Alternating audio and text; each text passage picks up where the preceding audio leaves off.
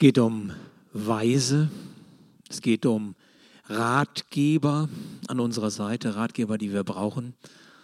Es geht um seinen Namen. Herzlich willkommen noch einmal zu unserer Reihe. Heute das Thema wunderbarer Ratgeber. Namen haben eine große Bedeutung. Namen sind wichtig. Diese Weisen aus der Weihnachtsgeschichte, die wir da soeben auf der Leinwand auch gesehen haben, sie haben ja Namen bekommen in der Tradition. Melchior, Balthasar, Kaspar, so waren die Namen, die man ihnen gegeben hatte. Sie waren ja solche Ratgeber, sicherlich für viele Menschen, vielleicht sogar für Regierungen in der damaligen Zeit. Sie waren wichtig. Wir wollen auch wichtig sein. Wir wollen wichtig genommen werden. Wir wollen ernst genommen werden. Namen haben eine Bedeutung. Unsere Namen identifizieren uns. In früheren Zeiten, so scheint mir, waren Namen vielleicht sogar noch wichtiger als heute, könnte man denken. Heute ist es ja ein bisschen so, welchen Namen geben wir unseren Kindern, wenn wir Kinder haben? Modeerscheinung, Geschmacksfrage, so oder so, wie soll sie heißen, wie soll er heißen? Ich habe mir mal noch einmal so die Mühe gemacht, noch mal geschaut, wie ist das eigentlich mit meinem Namen? Andreas Schröder. Andreas, das wusste ich, kommt aus dem Griechischen, bedeutet der Mannhafte, der Tapfere. Fand ich eigentlich immer ganz cool. Auch dann, wenn ich Angst hatte im Leben. Okay, man hat mir den Namen, meine Eltern, den Namen gegeben, Andreas. Aber in der Vorbereitung auf die Predigt habe ich noch mal ein bisschen weiter geschaut. Und zwar den kompletten Namen. Andreas Schröder. Und dann habe ich nachgeguckt, Internet, Wikipedia. Im Niederdeutschen bedeutet Schröder, es kommt vom Schröden und heißt schneiden. Und da dachte ich, okay, Andreas Schröder, Tapferer, Schneiderlein. Und damit fing natürlich eine gewisse erhellende Erkenntnis an, weil das war mir noch so noch gar nicht bewusst, das tapfere Schneiderlein. Ich glaube, das hat meine Mutter heute im 10 Uhr Gottesdienst auch das erste Mal gehört, dass sie mir diesen Namen gegeben hat. Das tapfere Schneiderlein. Es gibt noch eine andere Geschichte, Schröder, es kommt auch von Bier- und Weinschröder. Das sind die Verlader von Wein- und Bierfässern gewesen damals. Aber das fand ich irgendwie nicht so gut. Obwohl ich als Student auch bei einer Brauerei gearbeitet habe. Also irgendwie passt es dann doch wieder und kommt irgendwie zusammen. Also Namen beschrieben immer die Tätigkeit eines Menschen, was er getan hat oder seine Herkunft, seine Abstammung oder wo er zu Hause ist.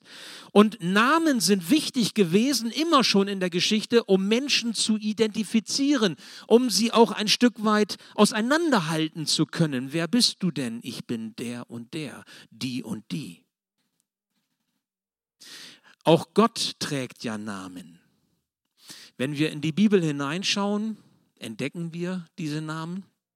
Ich nenne euch nur mal 3 der wichtigsten Namen. Da gibt es diesen einen El oder El Shaddai. El Shaddai spricht man das so aus. Das ist dann der allmächtige Gott. Es gibt Jahwe. Das ist der Bundesgott, der Gott des Bundes mit seinem Volk Israel. Und es gibt Adonai, Adonai als Wort für mein Gott, das ist der Gott der Beziehung. Das sind nur die 3 wichtigsten, die man nehmen kann. Eigentlich habe ich mir so gedacht, lässt sich der biblische Gott gar nicht in einen Begriff hineinpressen, hineinfügen, weil dafür ist er viel zu groß, dafür ist er viel zu weit, zu mächtig, zu umfassend, als dass man ihn mit einem bestimmten Namen alleine kennzeichnen kann. Eigentlich ist der Name Gottes unaussprechbar. Die Juden haben das gewusst. Fromme Juden, wenn sie im Alten Testament das Wort Jahwe finden, sprechen es nicht aus. Sie sagen nicht Jahwe, wie ich es jetzt tue. weil dieser Name Jahwe ist so heilig, dieser Gott des Bundes ist so groß, dass sie sagen, wenn da Jahwe steht, sagen wir nicht Jahwe, sondern wir sagen Adonai, mein Gott. Sie nennen es also anders, als da steht, weil ihnen der Name Gottes so heilig ist. So viel Respekt, so viel Ehrfurcht haben sie vor diesem Gott. Einem Mose offenbart sich Gott, 2. Mose 3, mit diesem Wort Jahwe. Wer bist du denn? Was soll ich meinen Leuten sagen? Wer hat mich geschickt? Dann sagt Gott, Jahwe hat mich geschickt. Ja, wie soll man das übersetzen? Ich bin, der ich bin. Oder ich werde sein, der ich sein werde. Ihr merkt schon, das ist irgendwie alles so ein bisschen gestelzt. Ja? Schwierig, es mit einem Begriff zu fassen. Und hier zeigt sich, Gottes Name ist eigentlich undefinierbar. Und das ist ein Problem. Wir haben ein Problem mit diesem Gott. Wir sind geschaffen von diesem Gott als sein Ebenbild. Wir sind geschaffen auf Beziehung hin zu diesem Gott. Aber wie bitteschön soll man denn eine Beziehung zu jemandem aufbauen, dessen Namen man noch nicht mal richtig fassen kann? Das geht doch eigentlich gar nicht. Wen ich nicht benennen kann, wen ich nicht fassen kann, wen ich nicht verstehen kann, zu dem kann ich auch keine Beziehung aufbauen. Und Gott weiß das. Er ist so groß, er ist so heilig, er ist so ganz anders, dass wir eigentlich überhaupt keinen Zugang zu ihm haben. Das ist ein Problem, was wir als Menschen haben. Aber Gott weiß um dieses Problem und Gott löst dieses Problem, indem er Jesus sendet. Jesus, seinen Sohn, auf dessen Geburtstag wir ja in dieser Adventszeit hingehen. Denn Weihnachten ist ja nichts anderes als der Geburtstag von Jesus. Und Gott, dieser heilige, unaussprechliche Gott, dessen Namen wir uns nur nähern können, gar nicht so richtig fassen können, der offenbart sich in Jesus, damit wir ihn ein Stück weit erkennen können und in Beziehung zu ihm treten können. Denn noch einmal, wir können nur eine Beziehung zu etwas haben, was wir erkennen, was wir verstehen, was wir auch ein Stück fassen können. Gott will nicht fern von uns sein, sondern Gott möchte hineinkommen in unser Leben. Es soll Advent nicht auf dem Kalender sein, sondern Advent für unsere Herzen. Gott kommt in unser Leben hinein. Nun, Jesus selbst trägt ja auch Namen. Interessant, mancher von uns hat ja einen Namen bekommen, bevor er geboren wurde, vielleicht als er so heranwuchs, im Bauch der Mutter, und dann haben Mama und Papa vielleicht schon überlegt, wie soll sie denn heißen, wie soll er denn heißen, haben wir ja eben schon überlegt, das tapfere Schneiderlein oder so ähnlich. Jesus hat auch Namen bekommen, und zwar nicht kurz vor seiner Geburt, sondern Hunderte von Jahren vor seiner Geburt. Da heißt es zum Beispiel bei dem Propheten Daniel, er wird der Menschensohn genannt werden. Menschensohn, übrigens ein Titel, ein Name, den Jesus selbst immer wieder für sich gebraucht, der Titel, der am häufigsten in der Bibel für Jesus vorkommt. Wie ist sein Name? Menschensohn. Man kann auch sagen, Sohn Gottes in Menschengestalt. Und ihr merkt vielleicht warum. Weil Gott heilig, groß, undefinierbar, unfassbar auf diese Erde kommt, um Mensch zu werden, damit wir ihn fassen können, damit wir ihn begreifen können, Beziehung bauen können zu ihm. Weil sonst ist er abstrakt, sonst ist er weit weg. Auf diese Weise macht sich Gott verständlich unter uns. Und wenn jemand wissen will, wie ist Gott eigentlich? Wer ist Gott eigentlich? Dann soll er auf Jesus schauen. Und wenn wir auf Jesus schauen und ihm unsere Herzenstüren öffnen und in Beziehung zu ihm treten, dann lernen wir ihn kennen. Wie er ist, wer er ist, was er ist. Gott, der Vater, gibt seinem Sohn also schon lange vor seiner Geburt Namen. So als würde er uns das Motto mitgeben, wenn er denn da ist, dann haltet euch zu ihm, dann guckt auf ihn, dann seid offen für ihn, denn er offenbart euch mein Wesen, wie ich bin. Und so kommt Jesus, vorhergesagt durch die Propheten. Jesaja zum Beispiel, Kapitel 9, Vers 5, gibt ihm 4 Bezeichnungen, über die wir in dieser Adventszeit nachdenken. Wir haben diesen Vers hier auf Leinwand. Jesaja sagt, denn uns ist ein Kind geboren, ein Sohn ist uns geschenkt, er wird die Herrschaft übernehmen, man nennt ihn wunderbarer Ratgeber, starker Gott, ewiger Vater, Friedensfürst. Um diese Themen, um diese Namen oder Kennzeichnungen Jesu soll es gehen und heute eben um diese Kennzeichnung wunderbarer Ratgeber. Nun, wir haben das gehört, auch in der Geschichte, die vorgelesen worden ist, auf wunderbare Weise vorgelesen worden ist. Es gibt verschiedenste Ratgeber für Regierungen, für die Mächtigen, für die Wirtschaft, für die Kirche, für die Politik, für dich, für mich, für uns alle. Wir haben alle Ratgeber. Vielleicht solche wie diese Weisen, die damals zu Jesus gekommen sind, die auch sowas wie Ratgeber und Weise waren. Ich nenne sie mal die üblichen Ratgeber, und das meine ich gar nicht abfällig. Es sind die ganz normalen, üblichen Ratgeber, die es im Leben so gibt. Ich meine, jeder von uns hat 2 Ohren bekommen, jeder von uns hat 2 Augen bekommen und wir nehmen alle auf, was um uns herum passiert. Wir nehmen auf, was uns nahe kommt und das beeinflusst und das prägt uns. Das ist so. Es gibt Vorbilder im Leben, die wir sehen. Es gibt Ratgeber, auf die wir hören. Sie haben Einfluss auf unser Leben, vielleicht sogar mehr als du glaubst, mehr als du denkst, mehr Einfluss als du vielleicht für möglich achtest. Meinungen beeinflussen dich, Modetrends beeinflussen dich und vielleicht hast du dich auch schon einmal ertappt, wie du gefragt hast, will ich das eigentlich? Brauche ich das jetzt auch? Sehe ich das genauso? Muss ich das jetzt auch haben?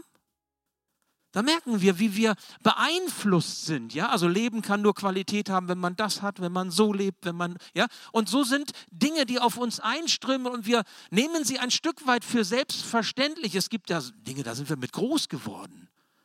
Man kann sich ein Leben ohne schon gar nicht mehr vorstellen, so ungefähr. So geprägt sind wir von diesen Dingen. Und wichtig ist dabei festzuhalten, unser Herz ist beeinflussbar. Immer so oder so. Wir können gar nicht ohne Einfluss leben.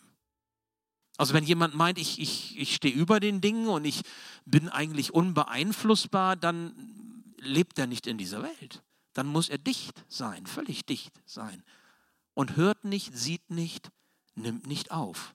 Wir sind alle beeinflussbar, so oder so. Mitunter gibt es auch Manipulationen und wir merken sie gar nicht, weil es so stillschweigend in unser Leben hineinfließt und irgendwie dazugehört. Das ist ja auch ein Segen der multimedialen, digitalisierten Gesellschaft, die das Leben wirklich in vielerlei Hinsicht auch leicht und angenehm macht. Keine Frage. Ich musste früher noch, als ich verlobt war, auch die erste Zeit, als ich verheiratet war, wir hatten ein halbes Jahr lang eine Fernehe geführt. Ich studierte in Tübingen, meine Frau war hier in Bremen. Wir mussten immer telefonieren. Immer in die Telefonzelle. Wisst ihr, was eine Telefonzelle ist? Da sind wir auch reingegangen, wenn es geregnet hat. Klar.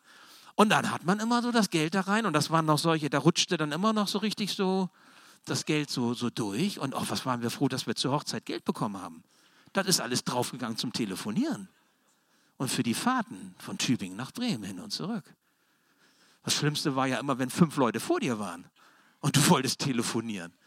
Ja? Also das ist eine völlig andere Zeit gewesen, aber natürlich freut man sich heute über Smartphone und Handy und kann sagen, du mal eben ganz schnell und bist erreichbar im besten Fall.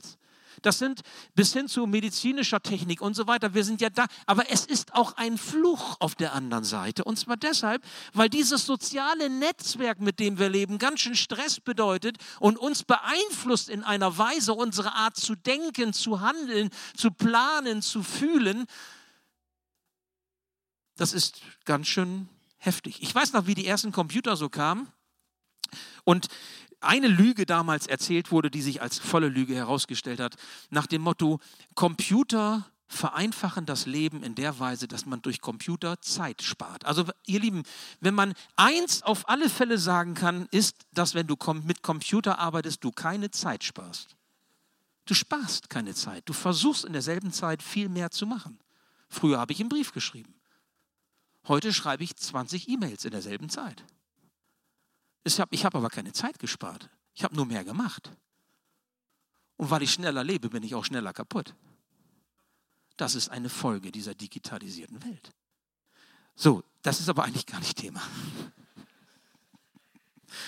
Aber es sind die Ratgeber. Es ist das, was Einfluss hat auf unser Leben. Und ich möchte dich fragen, wer oder was darf dich in deinem Leben im Blick auf die Kommandozentrale deines Lebens beeinflussen, dass die Richtung deines Lebens geprägt und festgelegt wird. Wer oder was lässt du zu, darf dich beeinflussen. Was ist die Kommandozentrale deines Lebens? Die Kommandozentrale deines Lebens ist dein Herz. In deinem Herzen legst du die Ausrichtung deines Lebens fest. Darin wird bestimmt, wie du lebst, was dir wichtig ist und wonach du lebst.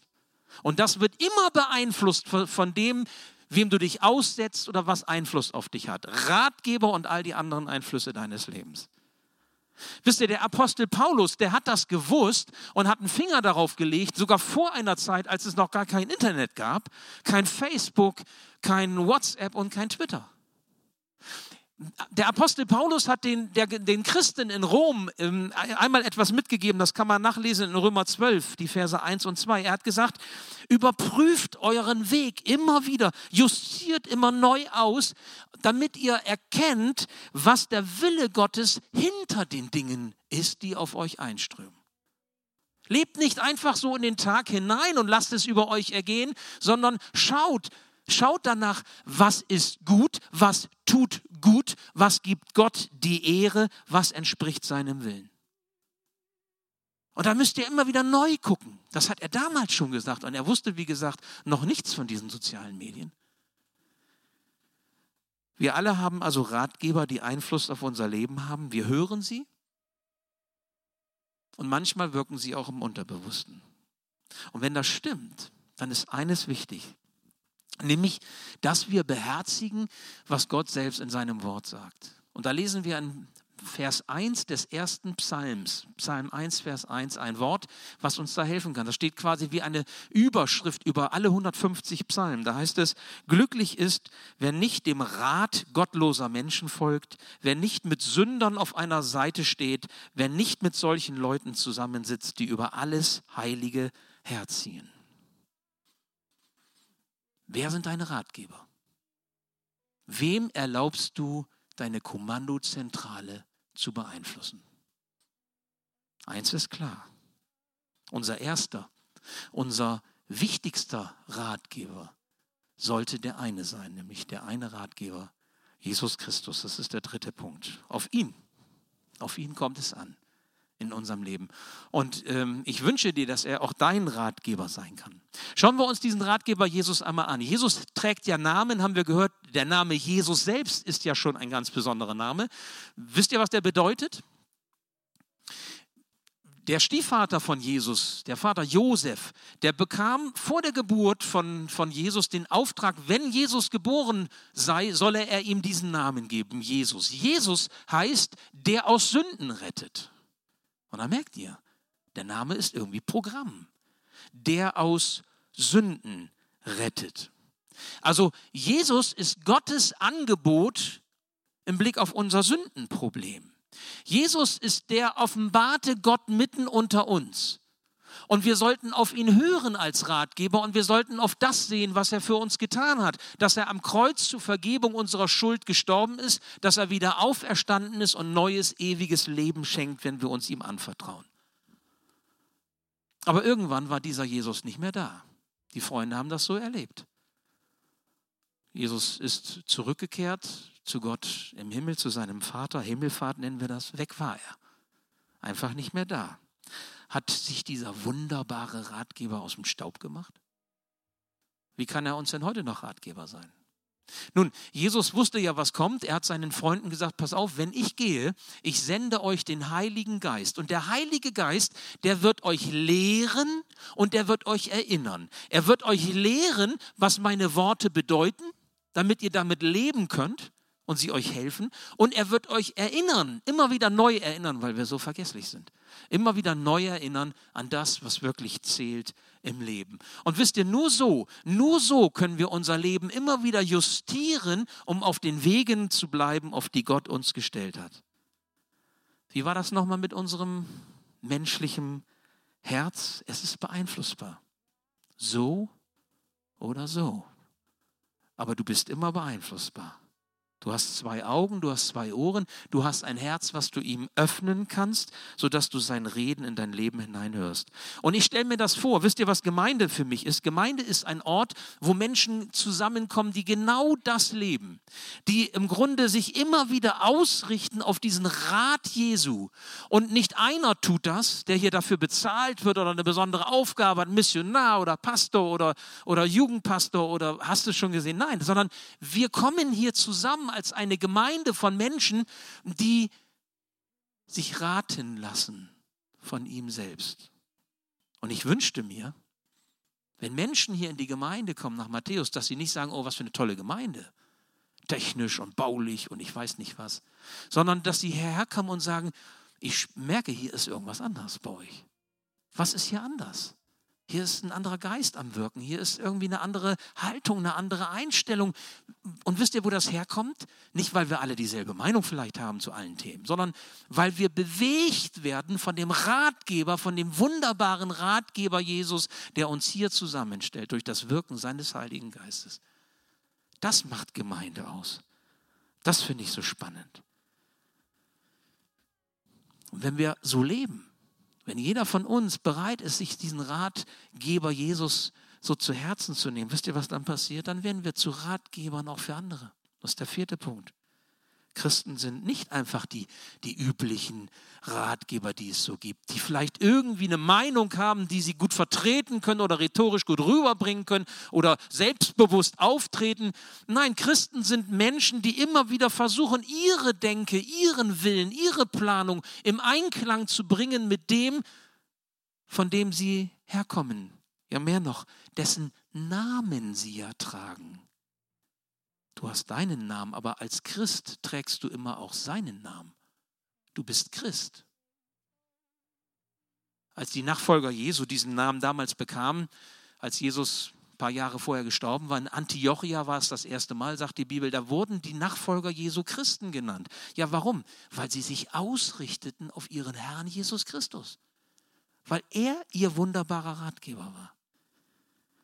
In der Nachfolge Jesu wirst du zu solch einem wunderbaren Ratgeber, weil du auf ihn hörst, weil er dich prägen darf. Und der Wert und die Bedeutung von Gemeinde hängt genau daran, dass wir das leben, nicht die Konzepte, nicht die Buntheit, nicht das, was augenscheinlich ist, sondern genau das, dass unser Herz, unsere Kommandozentrale bestimmt ist von ihm.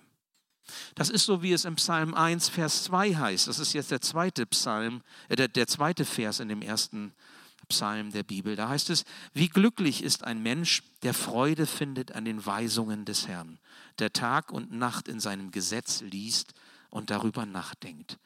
Das finde ich gut. Das finde ich gut. Wie glücklich kann sich eine Gemeinde schätzen, die geprägt ist von Menschen, die sich so bewegen lassen, denen das wichtig ist. Ich möchte schließen. Als ich am Donnerstag die Tageslosung für den 30.11. las, aus 2. Mose 33, habe ich gedacht, ich muss unbedingt diesen Vers euch nochmal mitgeben. Eine ganz persönliche Verheißung, die ich dir mit auf den Weg geben möchte. Für mich passt das wie die Faust aufs Auge. Da spricht der große heilige Gott zu Mose, zu diesem Führer des Volkes Israel, und sagt zu Mose, du hast Gnade gefunden vor meinen Augen und ich kenne dich mit Namen. Da habe ich mich gefragt, wieso ist der Name Gott so wichtig? Ich kenne dich mit Namen.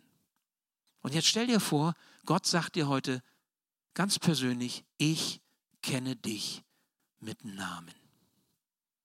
Egal wie du heißt. Andreas Schröder, das tapfere Schneiderlein, oder anders, was dein Name bedeutet. Ich kenne dich mit Namen und du hast Gnade bei mir gefunden. Als ich das heute Morgen im 10 Uhr Gottesdienst sagte, kam dann jemand zu mir. Und das ist ja schön, wenn das sowas auslöst, und sagte, weißt du was, Andreas, du musst unbedingt auch sagen, da geht ja noch weiter. Die Bibel sagt, und dein Name ist im Himmel geschrieben. Ich sage, nehme ich auf, danke.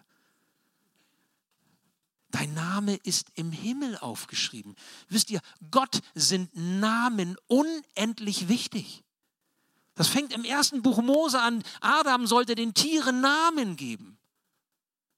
Und es hört in dem Buch der Offenbarung auf, dass unsere Namen aufgeschrieben sind im Buch des Lebens. Gott kennt uns, wir sind ihm wichtig, wir sind angenommen, wir sind geliebt. Und ich möchte dich so sehr bitten, nimm das als eine Verheißung mit. Wenn Jesus kommt, der Friedefürst, der Ewigvater, der starke Gott, ja, der wunderbare Ratgeber, dann kommt er, um dir zu sagen, ich kenne dich bei deinem Namen. Und du hast Gnade bei mir gefunden. Glaube das, nimm das an. Dein Name ist geschrieben im Buch des Lebens, wenn du Jesus dein Herz öffnest. Das ist Advent und das ist die Botschaft, die ihr heute hören solltet. Amen. Ich bete noch. Ja, lieber Herr, wir bitten dich darum, dass wir nicht denken, dass Namen Schall und Rauch sind, dass wir Schall und Rauch sind, sondern du kennst uns beim Namen. Du hast gesagt, nichts und niemand kann uns aus deiner Hand reißen, weil deine Liebe zu uns so unendlich groß ist. Wir haben Gnade bei dir gefunden. Und wer uns das sagt, das ist dein Sohn Jesus Christus.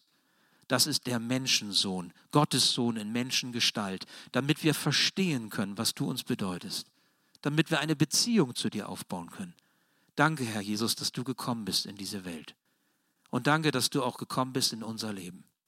Und so lass uns immer wieder die Herzen öffnen für deine Gegenwart, für das, was du uns geben willst, einem jeden von uns. Herr, danke, dass du unseren Namen kennst, meinen Namen und auch den Namen eines jeden von uns. Und danke, Herr, für die Gnade, die du uns schenkst. Amen.